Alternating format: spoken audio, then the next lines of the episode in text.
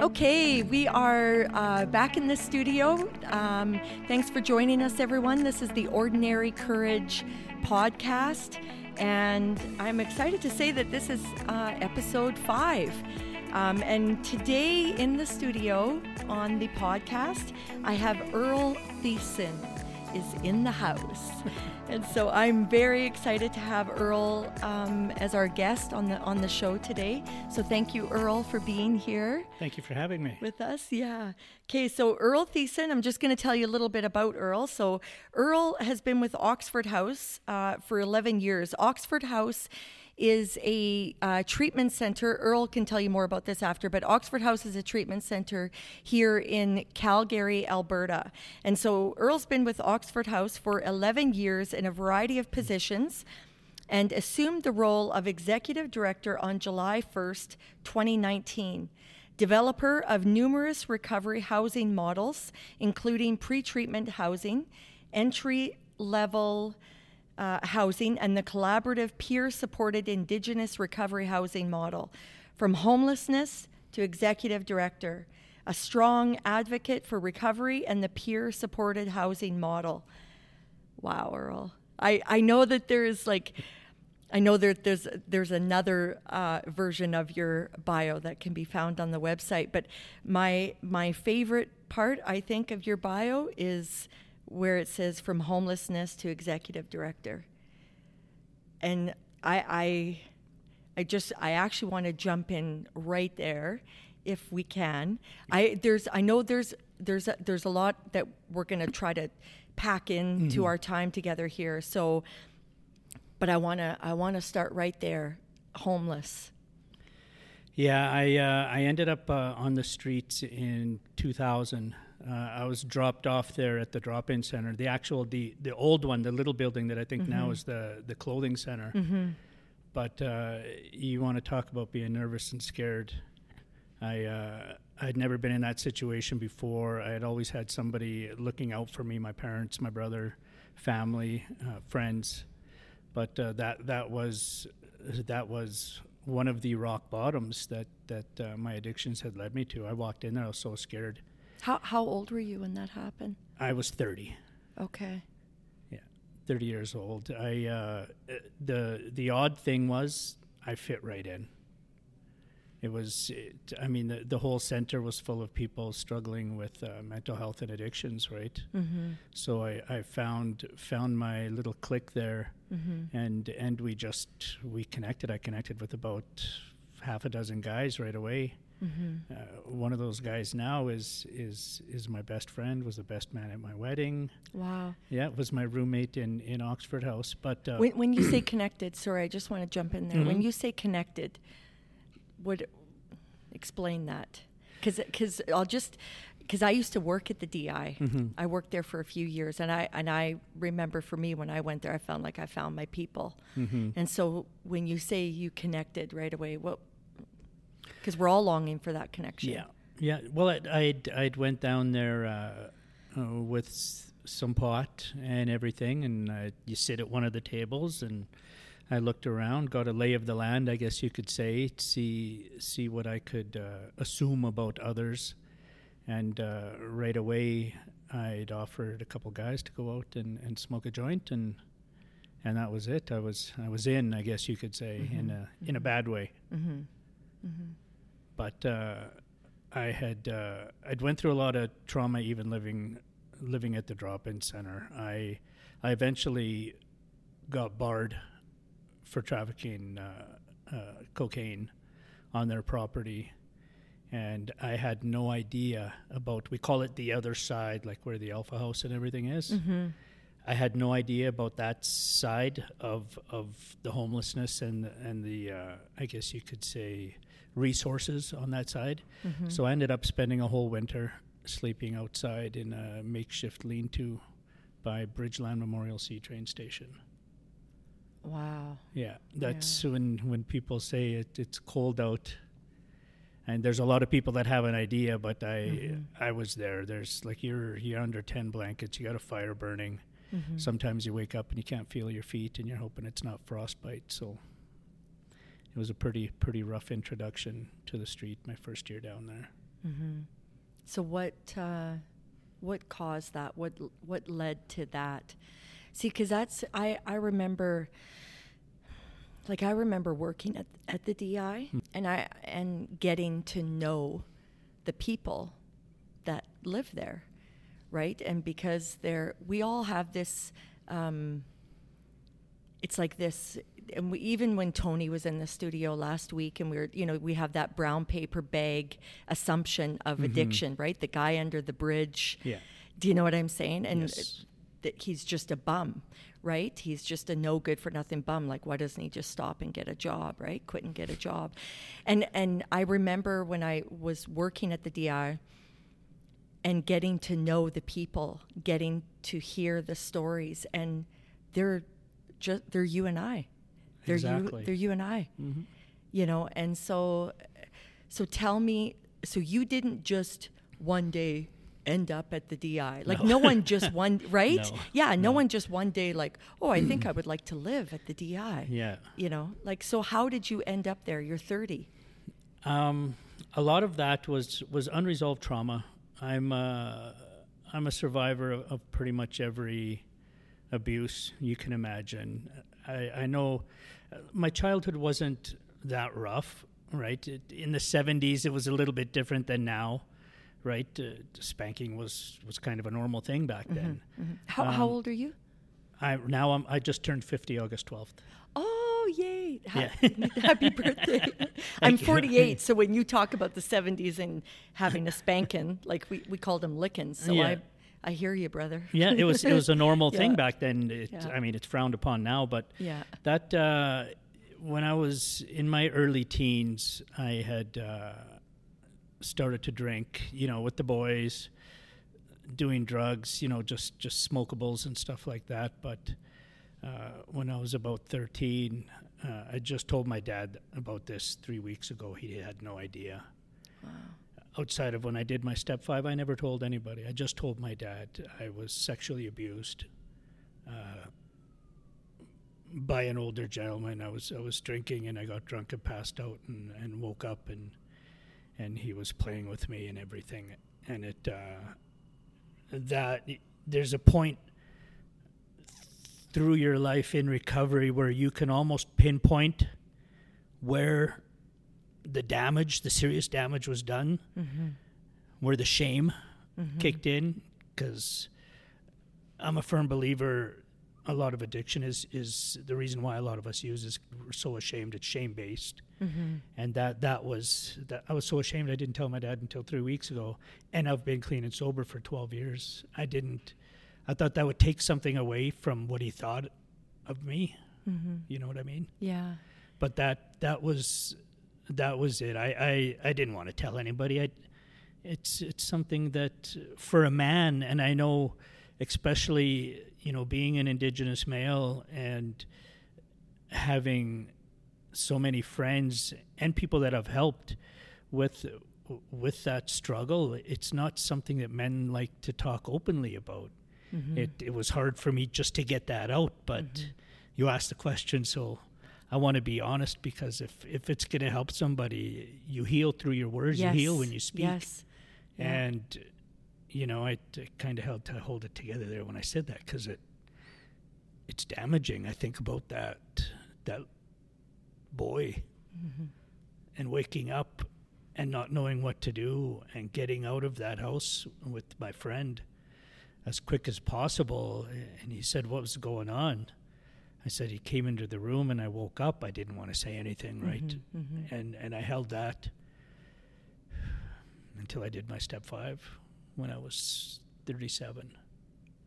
That unresolved trauma, the, the shame to speak about it is it, it's devastating. And if mm-hmm. people can just speak about it, it just helps the whole process along. Absolutely.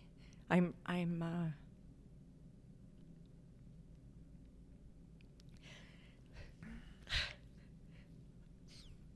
I, I know how hard that is. I, th- like I know that there is an element of there's a there's a difference in the sense that you're a man, right? And I and I'm a woman. Um, but I think the sexual abuse is sexual abuse. Mm-hmm. You know what I mean? And I can I can relate to the shame, not wanting to say anything. Like, you know, I- and and I and I do think that it happens a lot more to men, to boys, like to to young boys, Mm-hmm. than I mean. I I think we're. I would like to think that we're getting a little bit better at sharing these things. You know, especially for for for guys to come forward, right? Like I'm. Uh, I mean, you and I were talking just before we kind of started recording here, and I, I said like it didn't really. I don't. It's not like you and I are really know each other, Mm-hmm. right? Um, I guess I just. Um, you're. I'm just so. I one. I'm just so honored that you would share this here on this platform and that you would have the courage to do that. There's people out there right now that didn't know that that are going to listen to this and go, "Wow!" And if and if that's going to help somebody speak, Yeah. then that that's why I do it. Like I said, if, I- if it oh, helps oh, one Earl, person, yeah, the inner trauma for me, like you said, when you speak, you have to speak about it, and yeah, it helps me heal. Yeah, right. totally, But it it still yeah. hurts. I- I, I went still- right back to that same moment yeah, yeah. when I woke up when I was explaining it, and that's like I said. My wife asked why, I, why do I go back and relive that? It's because I want I want to give people the courage to speak about it. Mm-hmm. Right? It's okay. Mhm. It's you know, it's not my fault. yes, right? yes, And letting somebody else know that and hear it m- might inspire somebody or give them the courage to speak about it. I agree. I, I remember like that that reminds me of when I remember the first time I cuz you know when and you this you would relate to this too, you know, like being an alcoholic and having that label and things like that like outside of say like, you know, 12 step rooms, you didn't tell you don't share that kind of stuff with Mhm. anybody because it's you'll you're just you're labeled and then you're condemned and whatever, right? But I, I remember, and this ties in with what we're talking about right now, but I remember th- for the first time, and it was actually Glennon Doyle. Have you ever heard of Glennon Doyle? Mm. Anyways, it's r- irrelevant. But so Glennon Doyle had written a blog, right? And so it was out there for all the world to see. And I remember in this blog, she had written, she talked about being an alcoholic and having mental uh, mental health issues and stuff like and I, I actually couldn't believe that this woman was doing that out loud. Mm-hmm. Eh, but you know what it did at that time in my life? I remember this like it was happened this morning. Forget yesterday you know? But it Mhm. was like it it literally opened the door. It gave me permission to open the door of my alcoholism and start that's when i started to get i i came i used my outside voice Mm-hmm. and started to say i'm an alcoholic It- it's like the same thing with what's happening right now with you someone right now listening to this podcast listening to this story of you know you're a very successful man today you run an incredible organization you know you. And and but but being able to go back and talk about the trauma at 13 of being sexually molested I it wouldn't I wouldn't doubt it at, at all if that freed a lot of people to come forward with their stories because that's this is the power of us sharing our stories Yeah, exactly. yeah. Yeah. So you you really um so you you said the first time you shared this was like in your doing your fifth step. Doing my step five, yeah. How many years ago was that? You said at 37? Um, that was about 12, 12 years ago. I okay. would say. And so you hadn't really shared it or talked about it since. I hadn't spoken to anybody about it. So why why now do you think, Earl? Like what what's happened? Do you think I- it's just natural transformation in your life or Well, no, I, I, I know how I felt doing this step. I had to clean out my closet. That's, I know step one is is important, but for me, step five and releasing or being honest with myself, uh, like I I just let it all out. It was two and a half hours. I I did it uh, with a female elder uh, representation of my mom. And it the way I felt when I walked out of that room, I knew the changes were coming. I I just felt so relieved. They say empty those rocks out of your Yes, bag, and yes. that uh, took me two and a half hours to empty the rocks out of my bag, and I I just felt so relieved and unashamed Mm-hmm. of of what had happened. We had a nice talk afterwards, and and I just it was life changing for me. That's my life changed and and went into recovery mode, I guess you could say. Mm-hmm. Then and there, I, I went finally. Okay, now now what I have to do to heal and and you know Mm-hmm. grow. Growth was huge, right? Totally. I, I can, oh my gosh, I could just, re- I can relate so much to what you're saying. Yeah.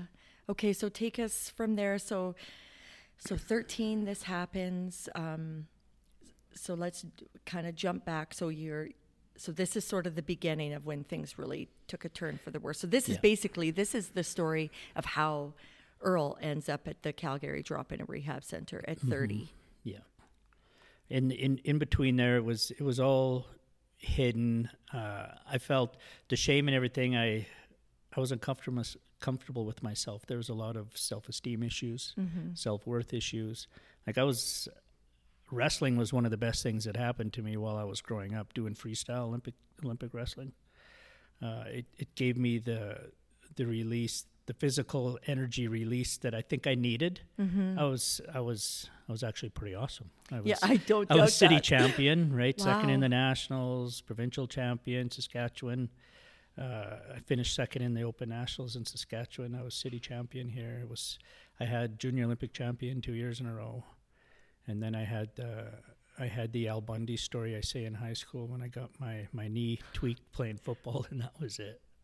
But throughout the first time I drank was, uh, or the first time I I really knew that alcohol was an issue was about six months after the the abuse. Okay, and how? How did you know? I'd black out. I'd drink to blackout all the time. I uh, there was one time when I was in junior high, I passed out in the snow, probably fifty yards from my front door. I was drinking about hundred yards from where my parents were. I passed out in the field of the junior high school I was in, in the snow. And two of the people I was drinking with brought me back in the house. If they never saw me in the snow there, I'd, I'd probably be be gone, right? But that's when it, and then it slowly progressed through junior high, through high school. Uh, it was probably about grade eleven that uh, I realized it was it was full blown addiction. I moved away from my parents in Calgary, went to Saskatoon, back to where I was doing high school before, and it was just blackout after blackout. So when you, blackout. like you say, I knew it was full blown addiction. How how did you know that? How did you know? life became unmanageable. I, I didn't care about the grade twelve. I didn't. I didn't care about anything. I didn't care about what I had to do to get the alcohol. Right. I was. I was stealing from liquor stores then. Mm-hmm. So you knew in your head, like I have an addiction issue. Like you remember having I- that talk with yourself. It was uh oh, right, and then and then I would try and stop, and I it wasn't full blown withdrawals like what I went through when I uh, first started my recovery, but it was the beginning, right? Feeling sick, I guess you could say, weak. I didn't really vibrate or anything then, but I knew I needed my medicine, as we say. Wow. Okay. And then and then, because what how what what age range is this now? That was about seventeen. Okay. So then you obviously have another. It was yeah, it was right after that for the I call it uh, I guess you could you could say functioning alcoholism. I I kept my job, right? I was a concrete tile roofer. Okay. So I mean, and everything, every paycheck just went on booze and drugs. Right. I had a I had a place to stay. A lot of that was living with my brother, my oldest brother. Right. He uh, he kept a roof over my head while I was uh, functioning as an alcoholic and an addict. And then uh, it was actually him that dropped me off at the drop-in center.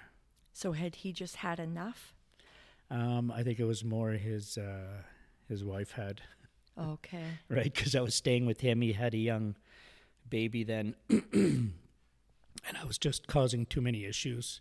And I, t- I mean, I own it. I, I was, I was, I was trouble with the capital T. Right. I just didn't care. I, I cared about my next fix, Mm-hmm. and that was it. It's it's so funny to me, like how because you you called yourself a functioning alcoholic, and I I used to call myself In a quotations. I, I know it totally is in quotations too. Like I, it's like an oxymoron. Mm-hmm. Those two words together. Yeah. Like I was a functioning alcoholic. Yeah. I li- okay, like Yeah. because we think we, you know, because we we hol- held down our job. You know what I mean? That made yeah. us functioning. Like I maybe wasn't, Wasn't doing my yet. yeah yeah. Like it just is, you know. But we're we're not even really showing up. You know, we're exactly. it's just so yeah okay so you're you so your brother drops you off at the di and and it took me f- five days to, to fit in and, and find my groove, I guess you could say, the, the group of people that I chose as people that I trusted with my life, because that's basically what you're doing on the street. Mm-hmm. It's it's survival mode. When they mm-hmm. talk about now being a crisis, it's a minor crisis compared to what a lot of homeless people go through trying to survive every day. You you can't fall asleep anywhere. There's the chance of you know you getting murdered mm-hmm. down there. Mm-hmm. It's it was it's not it wasn't as bad then as it is now because I'm still I'm pretty connected. I still talk to a lot of people that I was on the street with. Right, I've helped a lot of people that I was on the. Well, I, I say I'm in the business of helping people help themselves. Right, we're recovery housing is what we are. We we take people out of treatment centers, but I've helped uh, I've helped guide a lot of, of people that I was on the street with. A lot of them have long term uh, recovery now as well. So the the, the reward is there. That's that's my reward is seeing people change their lives like mm-hmm. me. And when I when I when I was a support worker and I would interview people, I would ask them what happened because I mm-hmm. knew myself. Mm-hmm. And being in this sector long enough, childhood trauma plays a huge part in why people become addicted and the mental health issues later on in life right? That's i appreciate what you do with youth because that's where we have to get people. Yes absolutely so they don't end up being 30 years old and getting dropped off Yeah. at the drop-in center. Yeah prevention. Hmm yeah. Yeah totally. Um so you're at the di how long were you there for? Because then you said you spent like a winter on the i was there for probably i would say close close to a year. Okay. Right and then i spent the the winter out went back they started building the new one yeah. The new uh, drop-in center and it was shortly after they opened those doors uh, that i just started going down to the uh, alpha house mustard seed. That end i was i don't know if it's a proper word but i guess you could say it was safer. The crowds were smaller over there right because of the smaller centers. Mm-hmm, so and and again i found my group of people to hang out with. Most were indigenous. Mm-hmm. And and they would actually we would take care of each other out there. Like I remember it was funny. I I joked about it after saying if only my parents could see me this way. The guy was telling me about putting me in a grocery cart and wheeling me down to the Alpha House. That's because I started to get into pharmaceuticals then, okay and I would mix the pills with the booze. it was a blackout. We we called uh, a lot of times when we when we mixed the two, uh, doing the cha cha because you weren't conscious, but you were still walking around, and you would take two steps right, two steps left, oh doing wow. and yeah, it was it was horrible, and Yeah. uh, I actually OD'd twice, and uh, ended up getting pulp fictioned once on the riverbank by the drop-in center. And then another time in uh, St. Mary's can you Park. please explain because not everyone will understand the pulp fiction? yes yes I uh, I had the adrenaline shot through through my chest cavity into my heart. I I had came to and uh, and EMS uh, was standing above me, and uh, I just saying, you know, what what happened? And they said we lost you for almost a minute. I had one shoe on and one shoe off, and I I got up and thanked him and walked away. He's calling me back, and I just I just ignored him. I walked into the drop-in center at that time. I was out of it still, but uh, to get a to get a pair of shoes. So I had uh, I'd almost lost my life then, and I I'm a firm believer that I made it through all of that to be sitting here with you right now, to do what I do, mm-hmm. to help people, to to hopefully inspire people, to, mm-hmm. to speak about the trauma. To uh, recovery is is the best option for someone like me, right? Absolutely. it was the only option. Same I, with me. I, sh- yeah. I, sh- I should have been dead. Yeah, yeah. My my parents told me stories when they would drive around downtown looking for me. Did hear on the news that somebody was found frozen to death outside. So I, I traumatized my parents that way. It's mm-hmm. it's it was like I apologized, I made my amends, but I still I still carry that. I mm-hmm. I know they forgive forgive me for what I put them through for the way I was, but I'll never forget mm-hmm. stuff like that. I remember talking to my parents for the first time in months through the glass in jail, and it it broke my mom's heart. She's not with us anymore, so every time I I speak about her, it it just breaks breaks my heart. She, I did the eulogy at uh, at her funeral, and I'd put the paper down because I remember my parents saying to me the one the one thing they wanted to see before they leave is for me to get clean and sober and change my life. And my mom got that wish. So that I carry that that with me as well not comfort but as as a means of feeling better about yeah. my mom's passing, right? Mm-hmm.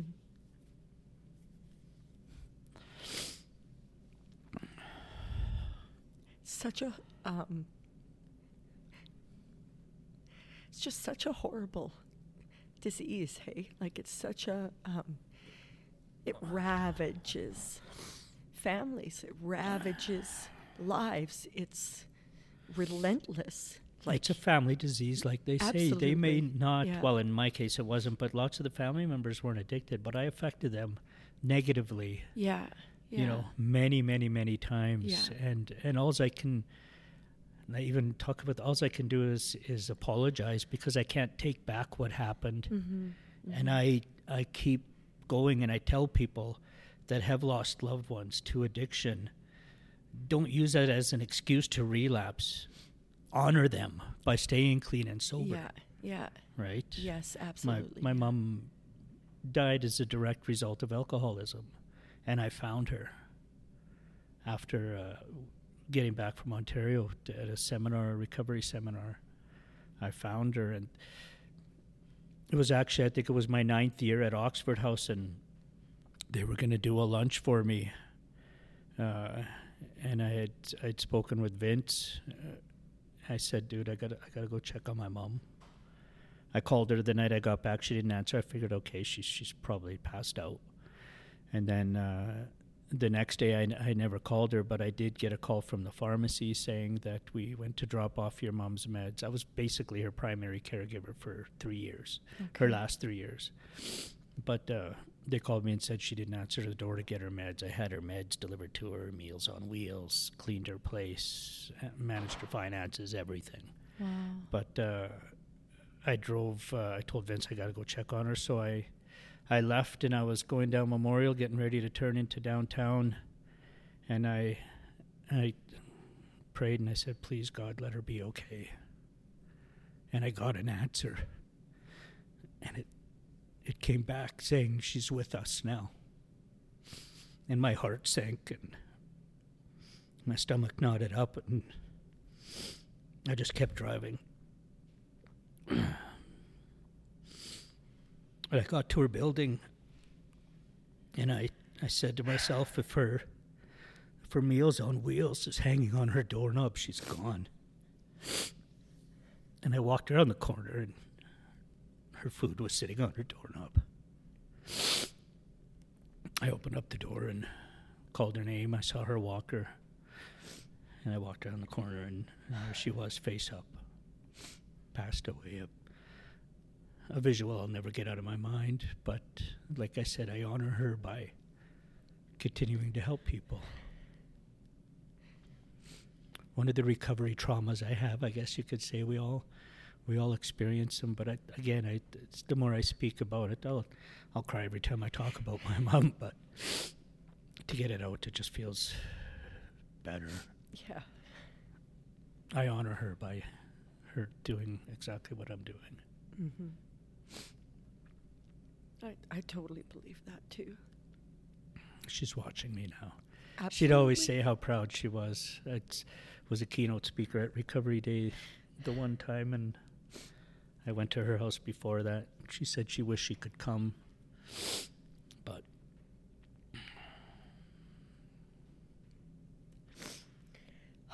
Sorry.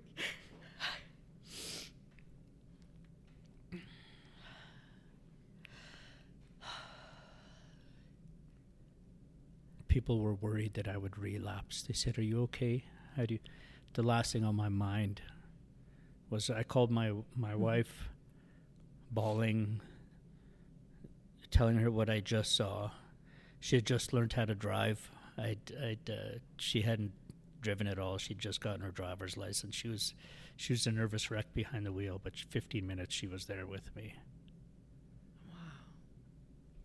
Yeah.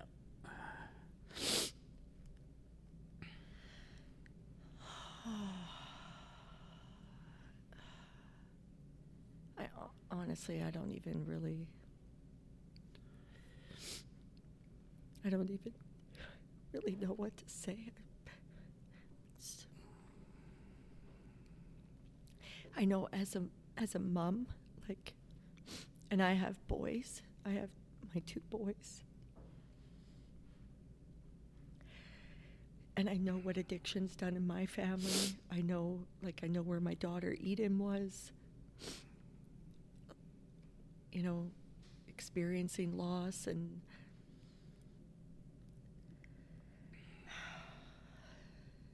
It's a lot of weight to carry. it's a lot. yeah, it just that's that's actually that's probably like I I want to a part of me I want to say to you I'm I'm so sorry for your loss like but at the same time I almost feel like and I can see as I'm looking at you as you're sharing this like yes you have experienced loss but it's also it's almost like a bitter sweetness thing in a in a way too because just even you know like how sometimes like the worst things we can go through can sometimes they can turn out to be the like the best thing that's ever happened to Mhm. us in a way and i almost i almost just kind of get that sense from you that as hard and horrible as this been as this has been and the journey and the road and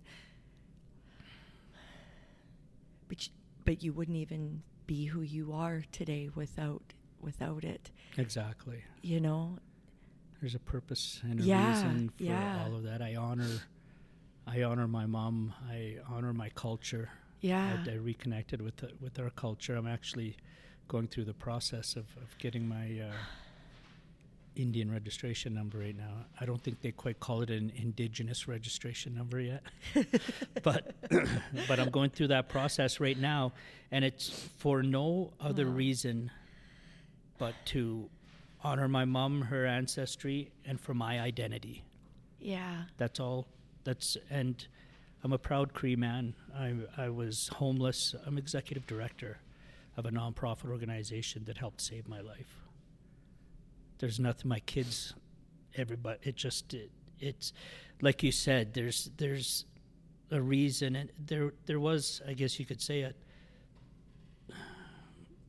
The trauma happened, and it it didn't benefit me, but it helped me grow into a better person, a more compassionate person, Yeah. a more understanding yes person. yes i um You know, I, I love these stories, and I, I, I didn't even totally know what I was getting into here. like with with you today, you know, like I knew it was I knew it was going to be powerful just because I knew well all I really knew, right, is just sort of like what social media kind of mm-hmm. informs you, right? I knew about the homeless part and then now you're executive director doc and right there I was drawn to that and I was drawn to that because to me it's a it's a message it's a huge loud message of hope mm-hmm. and I more and more the last few days I've been meditating and just really pondering and thinking on the fact that if one of us can make it then we all can make it exactly right I, I always say want and need are light years apart. Yes. Right? Yes. We all, in our addictions and people out there suffering right now, need mm-hmm. recovery. Yes. The difference is, is when you want it. Yes. When you actually want it and you're willing to be ashamed, to deal with your shame, yes. to be open, yeah. to be honest. Mm-hmm. Mm-hmm. It's it's life changing. Mm-hmm. Absolutely, but it but it is possible because one hundred percent. Yeah, you also know, like and and I know and anyone out there that struggled is a lot of times we don't we don't think it's possible, right? So hearing these stories, your story, like Eden's story, you know, Sheldon's story, like there's so many stories mm-hmm. Of recovery, yes. of like the these comeback kids kind of thing, right? Mm-hmm. Like the mm-hmm. underdogs of the world, right? Like I know too, I'm one of those stories too. Like should have been dead, you know what I mean? A thousand times over. Mm-hmm. Should have been in a mental institution. Shoulda, shoulda, shoulda, shoulda, shoulda. Yeah. Right? But but I'm here. But you're here. Exactly. You shouldn't have made it, Earl, but you did. You're here. You know, recovery probably didn't look like it was a suitable option for you, but you did recover. I never wanted it. Right? I, I didn't I didn't want it. It was it was the senseless murder of somebody that I cared deeply for. That I was, uh, she was my girlfriend, my partner for two and a half years, and she was murdered in 2007 on the streets. She was one of the missing and murdered Indigenous women in Canada, and uh, that that was my last rock bottom, I guess you could say. Mm-hmm, mm-hmm. I uh, I always joke when I when I speak that Calgary's finest knocked some sense into me because I had uh, I'd gotten pulled out of a store downtown from the police and, and got worked over. Mm-hmm. And it was that that moment sitting in the drunk tank, all lumped up, broken foot, my eye one eye was shut, that I made the decision that I was done. Mm-hmm. Right and I'd, I'd luck, luckily for me, I, I had gotten a, a, JP. I had 11 warrants for my arrest. That's why I was in there. Wow. I, would had uh, criminal charge. I mean, I've I've got, uh, you know, assaulting officers, mm-hmm. Trafficking cocaine on my. So I, you know, when you when you punch up my name, it's it's not a very favorable uh, list you're looking at. Mm-hmm. But um, I had 11 warrants for my arrest, and uh, I spoke with the JP and and uh, I told him, I said, I need help. It's the first time I actually asked for help. Mm-hmm. Somebody else, not not some one of my friends or somebody I knew. I, I said I need help dealing with the, murder of of my partner and with my addiction issues. Mm-hmm. And he asked her name, and and I told him. And he said, you know what, I heard about that up here. And uh, and he released me on my own recognizance, wow. which never happened. I was always good for a grand or two bail and he released me on my own recognizance and he said uh, go get uh, the help you need and clean up all these charges that was november 13th 2007 i limped up to renfrew and i've been clean ever since. Have you ever reconnected with that? I wish. I was actually speaking at uh, at rbc at uh, one of their events and one of the guys came up to me and said you know my brother's a jp in, in edmonton and and uh, I think I'm going to let him know to see if that's that's the. I would love to reconnect with that guy because that Do you that- remember his name or anything? No. Yeah. that I was still hazy. yeah. I wasn't quite I unfrosted yeah. yet. Wow, that's even But that. that wow. small, small window Yes. of opportunity Earl, and the, yeah. the, the that he gave me helped change my life. Totally. It, it pushed me in that direction. And I limped up there, and that was that. See, and that's the thing too. I, I, you know, we don't know when those moments are going to come. Exactly. See, by and and from all, like from an outside point of view, you probably just looked like a washed up case. Like, forget this guy; he just needs to be in jail. Yep. Like he's never going to change. Yeah. Look at his rap sheet. Look at his, right? yeah. Like he's forget it. It's don't waste your time Yeah. right and and i know i you know i know these stories all too well of people human beings that look like they're nothing but a waste of time and end up coming back to be in like not just uh, contributing members of society, but I mean above and beyond contributing members of society. And so I think it's so important to recognize even that this moment right now because there's how many of those people are out there right now Earl, Exactly. right you and i don't we might know them we might not know them you know what i mean but we Thousands and thousands. yeah, but we never have the I don't I don't believe we have the right to say that anyone is too far gone. Exactly. You I, know. I was speaking for United Way for their kickoff campaigns last year, and one of the things I always said because a lot of the the engagements were downtown in the big sky rises, Mm-hmm. and I would mention to the people I'm speaking to how many people have seen the guy downstairs panhandling, and you step over him and you keep going. Yeah, And I said that was me. Yeah, yeah, That was me. yeah. Just to give them, I like you just said, you Yeah. you know, look. The only time you look down on people Mm-hmm. is when you're helping them up. Who- Who am I to judge? Yes. I know a lot of people judged me. That's that's that's fine. That's their thing. But Mm-hmm. you know, I a lot of that, and, and and where I am right now is it's. I'm just so grateful. I'm so grateful for the opportunity that JP gave me. Yeah. And then another lady, Gwen, opened up the door. That's that's kind of where the pre-treatment part kicked in, where it uh, originated from. I was sitting in there and I had a treatment date for January. Mm-hmm. It was November. If I was going back to the streets, who's to say I would have lived or made it to treatment? Yeah. a lady Gwen had made a couple phone calls. She was working part time at uh, Sunrise Healing Lodge and part time at the Alpha House. She made a few phone calls. I was in treatment three days later. Wow. That was another, you know, it's opportunities I'd been, I'd been waiting. those are like divine interventions yeah, to and me. it took somebody else to reach out and say. And I remember her telling me that I'd mentioned to them that you look and you sound like you've had enough. And I'd had it. I definitely had enough, right? Yeah, yeah, yeah.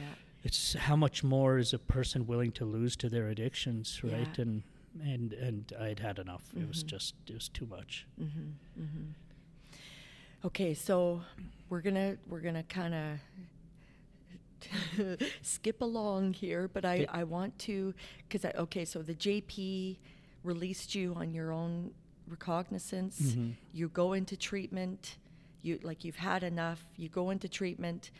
So we're gonna jump forward quite a bit, but so that this was basically it. You never looked back again, No. correct? Correct. So you've been trudging the road of happy destiny ever since. yes Yeah, and lots of pain and suffering along yeah, the way absolutely. but that that goes It's I, part of it. it's That's life, though. you you don't use anymore life still comes at you Yeah. when you deal with it sober it strengthens your recovery right? And- Mm-hmm. Absolutely. and, that was part part of the journey Yeah, yeah, absolutely.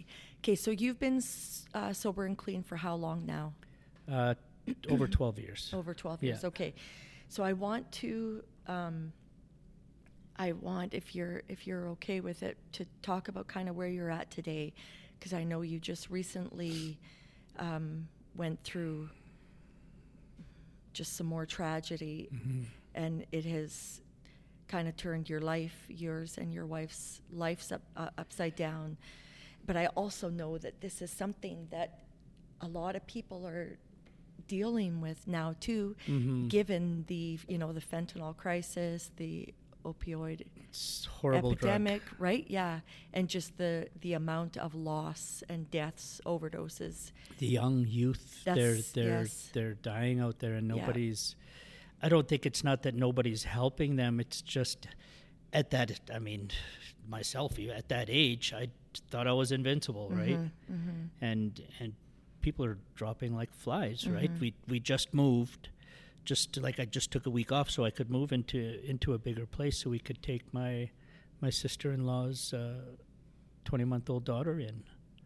My my wife the devastation like i said when i heard her on the phone say oh no amy my sister again my my my stomach just nodded. I knew i knew what was happening. I would i'd mentioned it before it's 50-50 every time she uses Mm-hmm. and it was 100% that time she had she'd passed away due to a fentanyl uh, poisoning as they say the Mhm. overdose and we were actually kinship foster parents to little Sarah for uh, about seven months, raising her, and then uh, my mother-in-law took over.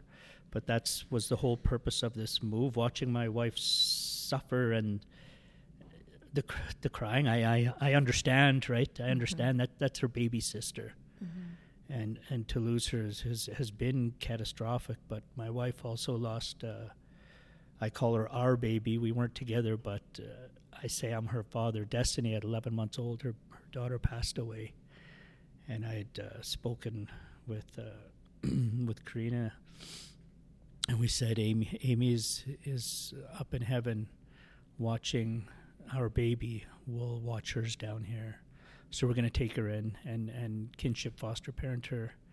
And I'll be. She already calls me dada, so I'm going to be a dad again at 50. but we love her. She, I, I could not, uh, and I know the decision has to be made a lot with people about the foster care system, but that that's not going to happen. Mm-hmm. We're going to give her, you know, the, the best upbringing we can, and and be her parents. Mm-hmm. When she gets a little bit older, we'll we'll let her know that's something she should know, yeah, right? And Yeah. eventually, we're going to adopt her. She's she's going to be our third daughter. wow,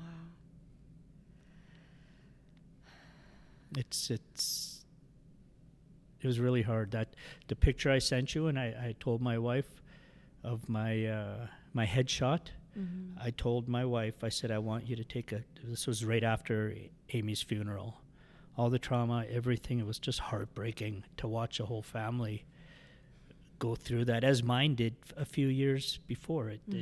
it it's real unfortunate but i i told her i said i want a picture for my profile at work. It's going to be the picture i send out because every time that picture comes up it's going to remind me of amy.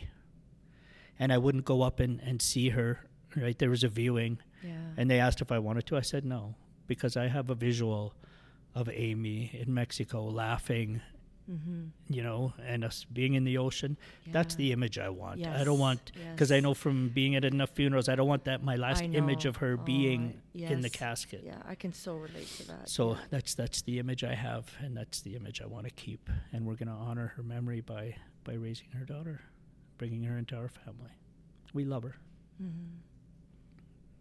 Wow, I um.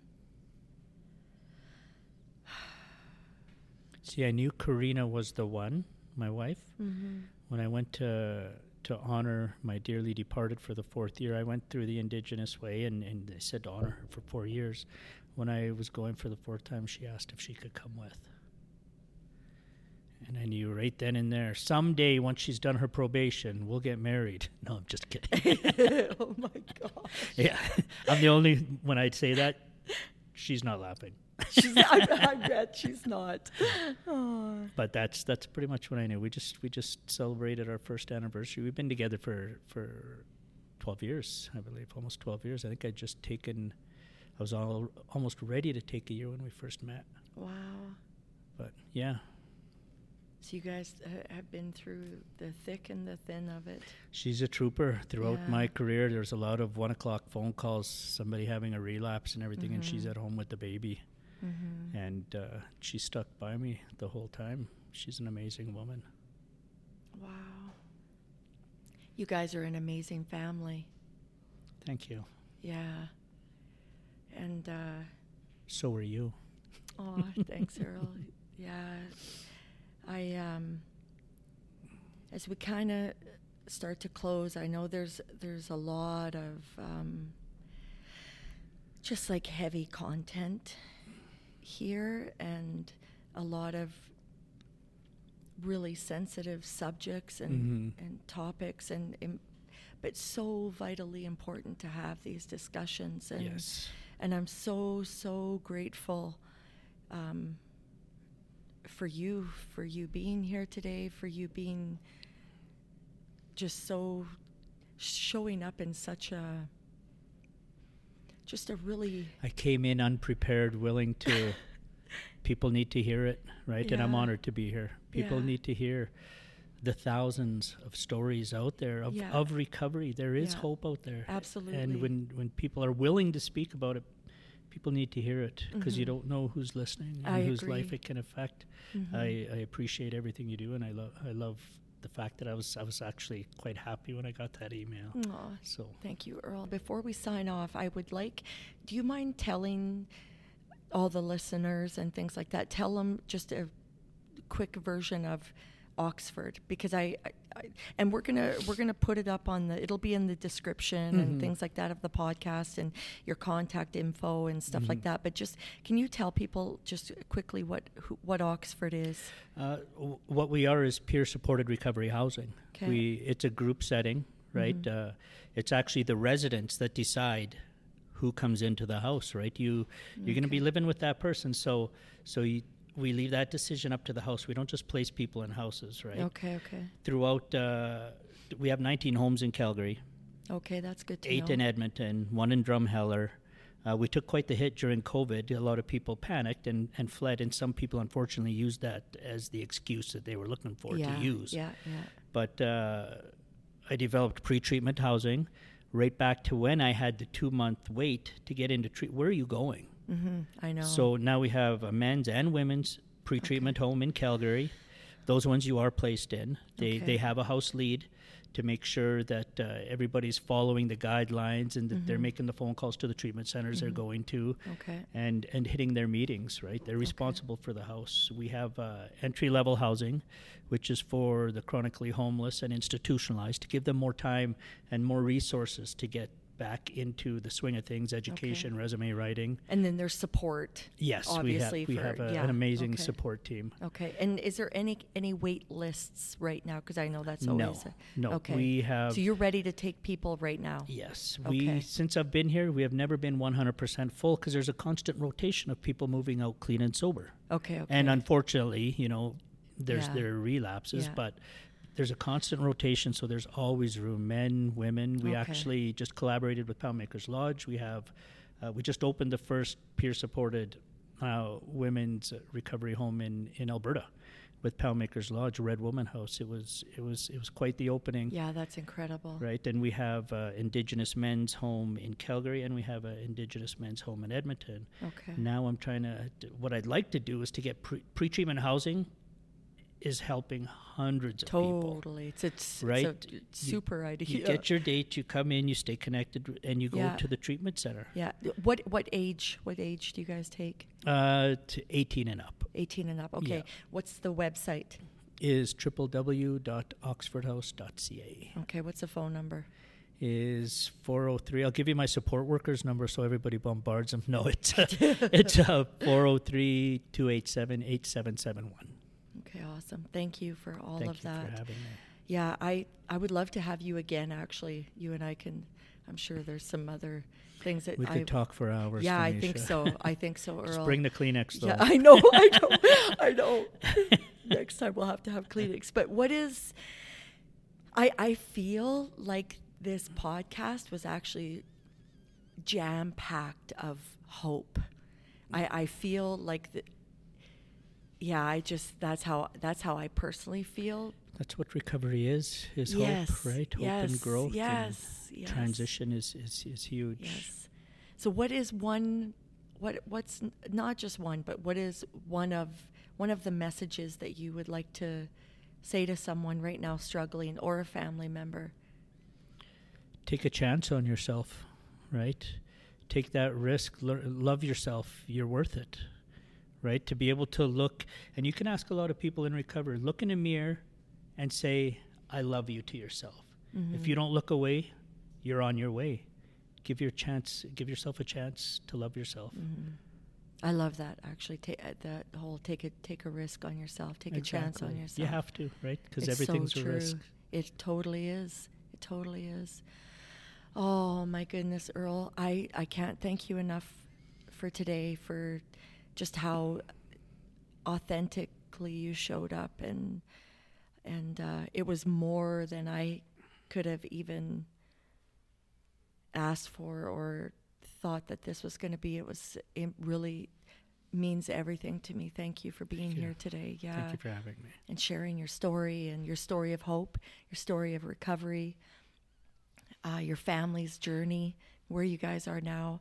Really appreciate your time here today, and and I I know I know that I know that I know that you guys listening today, I know that you got something out of this. Um, there's so much. I mean, we we talked about a lot of tragedy today, and just a lot of just even even just sadness and just the trauma that we can go through sometimes but i also know that there was there was and there is a lot of hope in this in this story and in this message today and so i just uh, we really appreciate having you guys with us on the ordinary courage podcast and i i hope that you'll continue to uh, to download the episodes, to stay in contact with us. Uh, send in your feedback if you have any feedback or questions uh, that you want answered. Um, if you're looking for resources or hope, if you're looking for resources and uh, just you know some some solutions, uh, let us know that too, and we'll do our best to um, put you guys in in touch with the right people and the right organizations. Um, no one needs to go through this alone. No one needs to go through addiction alone, to go through abuse alone. And we just really want you to know that there are lots of us out there that have gone through this and have are now on the other side and there is another side and i just really want you guys to know that that are listening. And so um, yeah stay tuned.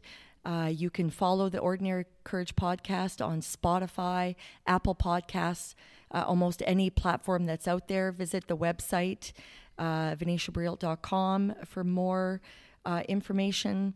And yeah, thanks everyone for for being for being with us today. And thank you, Earl Thiessen, you, you. powerhouse warrior of a man. Um, and just thanks to uh, thanks to all of you guys out there listening and, and for joining us on the Ordinary Courage podcast. Stay tuned for next time. Thanks.